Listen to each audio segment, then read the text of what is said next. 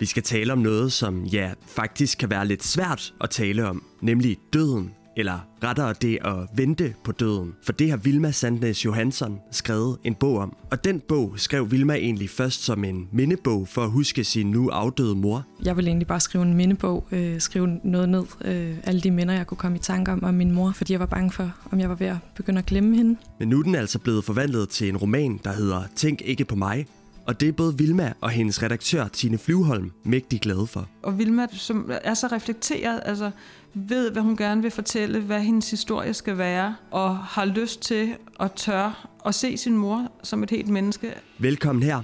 Jeg hedder Rasmus Melgaard Harbo, og du lytter til Gudkendt Bogcast.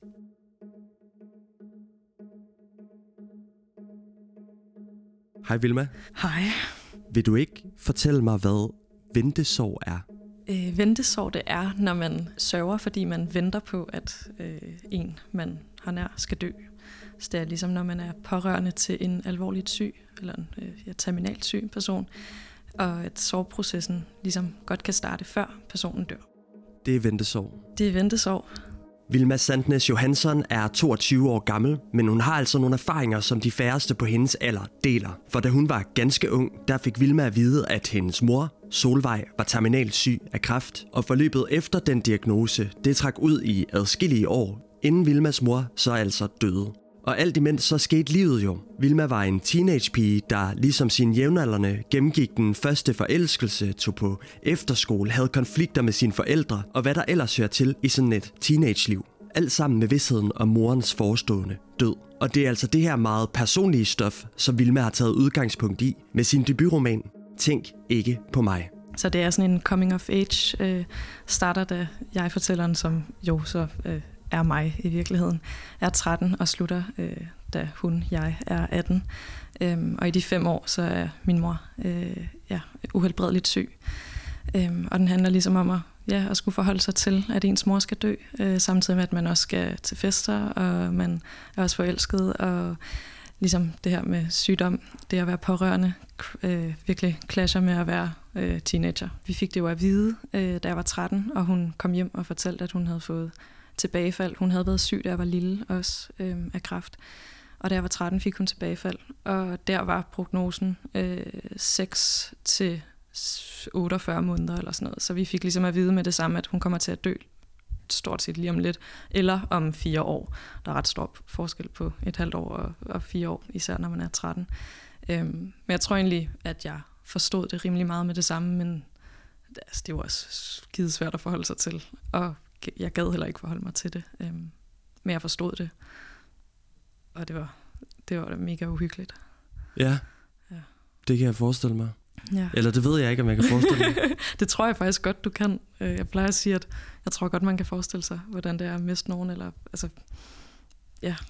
Bliver sorgen hos en, når man har mistet nogen så tidligt, som du har? Altså om den bliver siddende? Mm.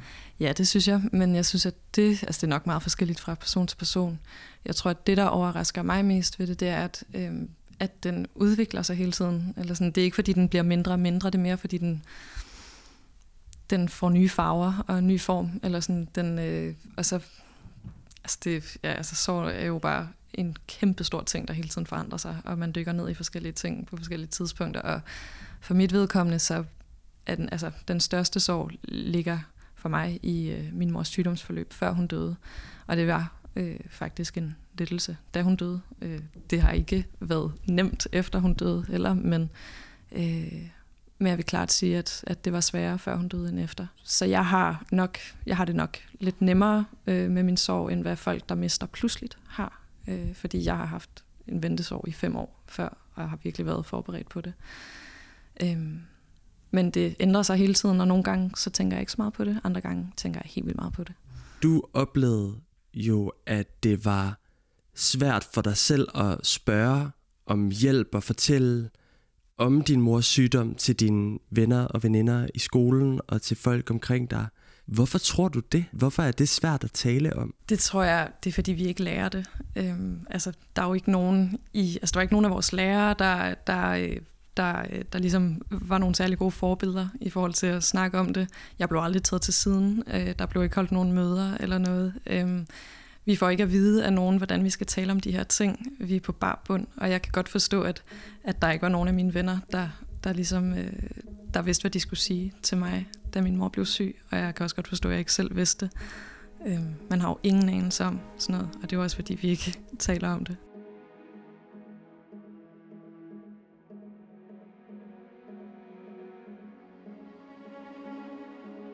Jeg ville egentlig bare skrive en mindebog, øh, skrive noget ned, øh, alle de minder, jeg kunne komme i tanke om, om min mor, øh, fordi jeg var bange for, om jeg var ved at begynde at glemme hende. Øh, og det var slet ikke med henblik på udgivelse på det tidspunkt. Øh, men da det så blev det, og jeg fik en kontrakt, og, øh, og vi ligesom skulle skrive det lidt om til, til den bog, det er blevet til i dag, så, ja, så blev det utrolig vigtigt for mig at skrive om det her øh, med ventesorg, fordi at øh, det er ikke noget, der er særlig mange, der taler om. Øh, det er mega tabubelagt, og det er super, super ensomt at have ventesorg, eller være i ventesorg, øh, og være pårørende til en alvorligt syg forældre, især når man er teenager, tror jeg. Øh, jeg tror også, det er hårdt, når man er voksen, men øh, det er bare virkelig ensomt. Jeg lavede, skrev den mindebog, og så printede jeg den ud og gav den til mine venner og familie. Og der var så en af mine veninders, øh, hendes far, øh, han fik lov at læse den. Øh, han kendte min mor og øh, havde mistet begge sine forældre til kræft, da han var ung. Og han synes, at den var vigtig, øh, netop fordi, at den sætter over på nogle, eller i tale sætter nogle ting, som vi ikke snakker særlig meget om. Og han havde en øh, kontakt i forlæsbranchen, som han satte mig sammen med. Og så, altså, så tog det lidt tid og frem og tilbage, og det ene og det andet, men det endte i hvert fald med en kontrakt på øh, Gudkind. Og øh, så gik jeg i gang øh, med min øh, redaktør, Tine Flyvholm, med gennemskrivninger øh, frem og tilbage. Og der skulle vi jo ligesom fiktionalisere det en lille smule. Ikke sådan super meget, men, men har, vi har slået nogle, eller jeg har slået nogle karakterer sammen til en, og ændret lidt på rækkefølge nogle gange, og ændret på nogle få navne. Øh, men altså, ellers er det mere eller mindre den så, hvad kan man sige, rigtige historie. Der er jo ikke nogen mm. rigtig historie, men sådan som jeg har oplevet det i hvert fald. Så altså, det er en anden bog end mindebogen, men den ligner alligevel også. Øhm, og så har vi så selvfølgelig også talt om, hvad er vigtigt at have med, og hvad er mindre vigtigt at have med. Øhm, og jeg har skrevet øh, meget mere det her med øh, berøringsangsten frem, og øh, det at være pårørende øh, frem. Ja, og som Vilma selv er inde på, så er det altså Tine Flyvholm, der til daglig er redaktionschef på Gudkendt, der har været hendes redaktør. Og Tine fortæller her om den helt særlige proces med at gøre lige netop Vilmas dybt personlige historie til en roman.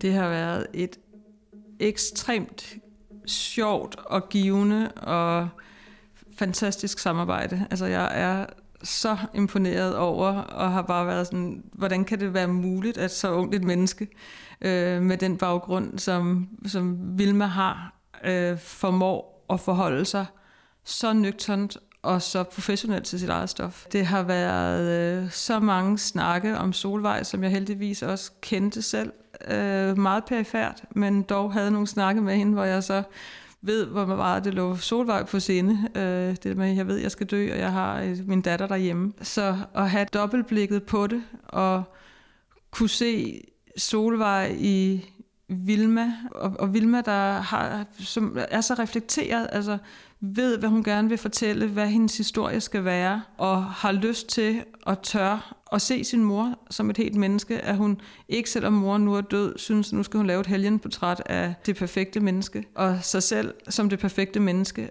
og ved at fremstille hele familien, som hun gør, så bliver de de perfekte mennesker. De perfekte mennesker, fordi de er hele mennesker. Solvej kommer til at sove Vilma undervejs, og Vilma kommer til at være ægte teenager, som Vilma skal være, og det er det, der er så livsbekræftende. Øh, så samarbejdet med Vilma har været de dybeste snakke, de sjoveste snakke, det har været, kunne man måske, og så siger Vilma ja, og så kommer hun tilbage, og så har hun forvaltet sit eget stof og skrevet om og skrevet til, og kunne man ikke, og simpelthen arbejdet med det som romanstof. Rammen har egentlig hele tiden været der. Det er ikke en dør, hun dør, hun ikke, det ved vi godt. Da romanen åbner, der er Vilma og hendes kæreste i gang med at sortere i alle tingene, hvad der skal smides ud. Jeg mumler navnene på medicinerne højt, mens jeg kigger på udløbsdatoerne. Har må være over 100, og nogle af pakkerne er tomme og flere år gamle. Cornelius ser på, mens pakkerne, glasene og receptsedlerne lander i de forskellige bunker foran ham på køkkenbordet. Destruer, behold og hvad er det? Det hæftige sager, siger han, og lægger en pilleæske i destruer. Det må man fandme sige.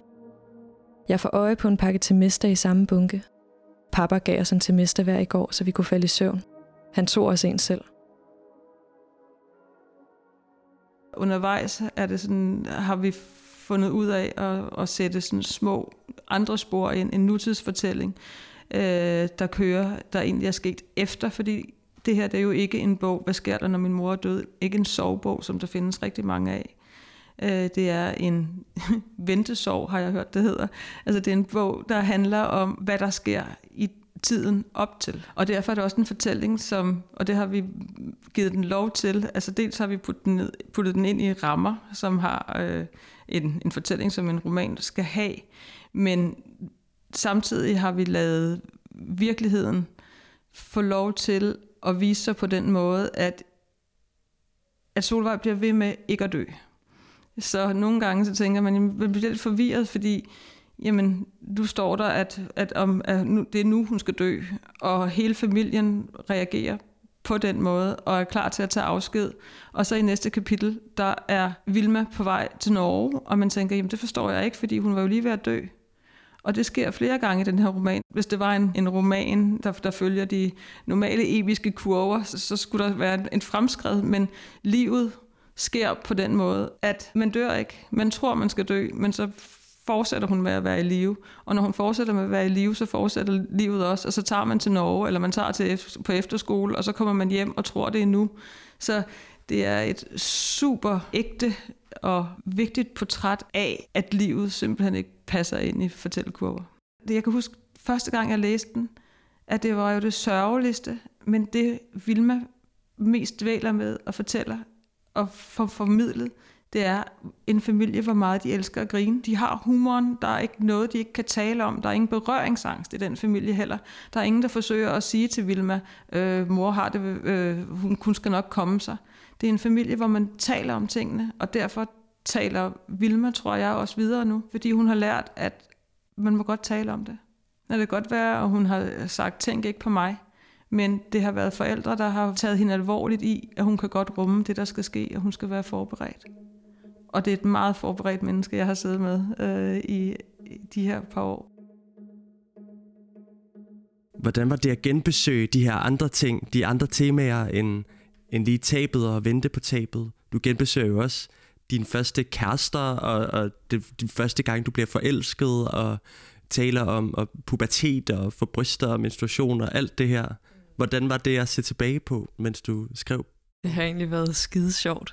Øhm, det var virkelig sjovt at skulle altså prøve at gå tilbage i 13 år i mig og prøve at skrive som den person, jeg var dengang. Øhm, og også sådan virkelig at, og jeg ved ikke, give det plads, de der første forelskelser, man har haft, som man måske har skubbet lidt væk, men også virkelig sådan at have respekt for dem på en eller anden måde, at, at de første kærester, man har, at de var da også utrolig vigtige. Øhm, nogle gange kan man måske godt tænke sådan, om sådan noget børnekærlighed, øh, det er lidt ligegyldigt, men det er det overhovedet ikke. Øhm, jeg synes, det har været ret fantastisk faktisk at gå tilbage, og selvfølgelig også ikke kun at skulle se på de allermørkeste ting, men også, altså det er jo ikke kun øh, mørkt at have en mor, der skal dø. Jeg har, har jo også haft et godt liv imens. Og de, jeg tænker på de venner også, og din far jo også, mm. som du nævner i bogen, eller som medvirker meget i bogen.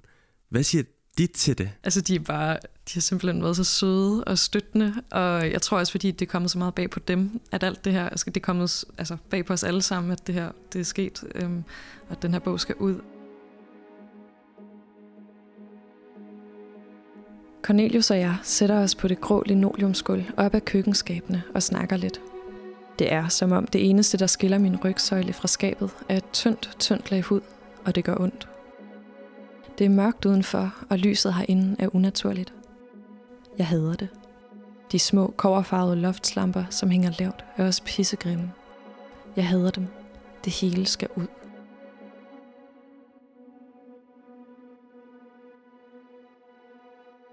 Det var jo enormt fedt, da jeg havde printet øhm, øh, min mindebog ud øh, og gav den til mine venner og min familie, at de ligesom kunne læse det hele, men vi behøvede ikke at tale om det øhm, imens. Og så kunne de komme tilbage bagefter, og så kunne vi snakke om, om hvad det var, der var sket. Øhm, det, det gjorde virkelig, at, øh, jeg ved ikke, det er blevet meget nemmere for, for mine venner og mig, og for min familie og mig, at, at tale om, om min mor, og om sygdomsforløbet, og alt, hvad der er sket. Øhm, det har virkelig, øh, ja, berøringsangsten er virkelig sådan falmet på en eller anden måde af det. Havde du nogensinde forestillet dig, at du skulle øh, blive forfatter? Nej, nej, absolut ikke. Overhovedet ikke. Øh, jeg tror, jeg har, jeg har en gammel dagbog fra da jeg var sådan noget syv, hvor jeg har skrevet, øhm, altså det kan jeg ikke huske, at jeg har skrevet, men jeg har skrevet, jeg vil gerne være forfatter. men, øh, men altså, det har jeg ellers, ellers har jeg overhovedet ikke, øh, altså det var slet ikke, da jeg gik ud af gymnasiet, så havde jeg øh, ingen planer om at skulle være forfatter. Øh, så det er meget, øh, det var noget, der ligesom opstod, fordi jeg, øh, Øh, det var egentlig bare, fordi jeg ville skrive den der mindebog. Jeg ville, øh, det var sådan meget øh, et, et stort behov. Jeg skulle bare lige have alle de der minder ned, så jeg ikke behøvede at gå og være bange for, at jeg glemte min mor. Og i den proces, øh, så tror jeg, at jeg, jeg så opdagede, at, at hov, det, det, det synes jeg egentlig er meget sjovt, og det er jeg da egentlig meget god til. Så det, det kom virkelig af sig selv og opstod ligesom på den måde. Og det er jo en gave. Og super fedt at lave noget, som man ikke har gået og, sådan, og tænkt hele livet, at man skulle. Fordi hvis jeg for eksempel, begge mine forældre har været musikere, hvis jeg for eksempel skulle lave musik, ville jeg have kæmpe præstationsangst, øh, fordi det på en eller anden måde har været forventet af mig, at jeg skulle lave musik. Men der er ingen, der har forventet, at jeg skulle skrive. Så jeg er ikke sådan... Øh, jeg er ikke nervøs, når jeg skal vise mine tekster frem. I den proces, du så har været igennem, hvad synes du har været det mest krævende? Er der noget, der er kommet bag på dig? Nej, jeg vil egentlig sige, altså det, der er kommet bag på mig, er, øh, hvor nemt det har været for mig at, øh, at fiktionalisere. Det her med at sige, øh, nå okay, så, så laver vi lige det her om øh, til noget, det ikke var i virkeligheden, øh, selvom det er noget, der er dybt personligt. Øh, jeg tror egentlig, det kommer lidt bag på mig, hvor, hvor kold jeg har været øh, i forhold til at ændre øh, på tingene. Øh, og jeg tror også, altså, der er også opstået en slags distance mellem mig selv og øh, min sorg og stoffet. Øh, fordi jeg netop har siddet og skrevet og skrevet og skrevet det igennem så mange gange, at jeg på en eller anden måde nogle gange glemmer, at det er mig selv, øh, jeg skriver om. Øhm, og det har gjort, at... Øh, altså jeg tror faktisk, det er det, der har været det sværeste, det er, at jeg nogle gange... Øh, jeg ved ikke, jeg føler, at der har været en ret stor afstand mellem mig selv og, og min mor, øh, selvom jeg har været så tæt på hende øh, i den skriveproces.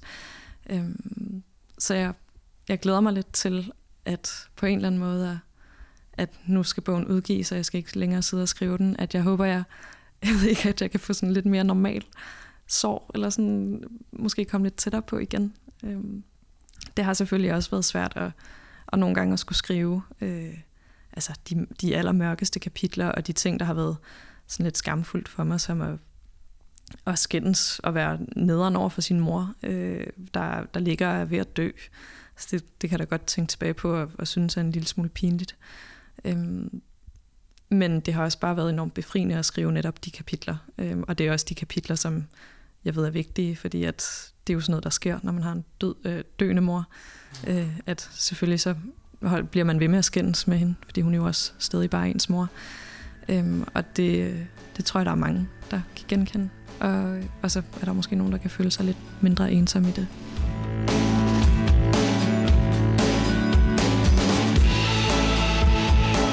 Har lyttet til Gudkendt Bogcast. Tusind tak til Vilma Sandnes Johansson og Tine Flyvholm for at stille op.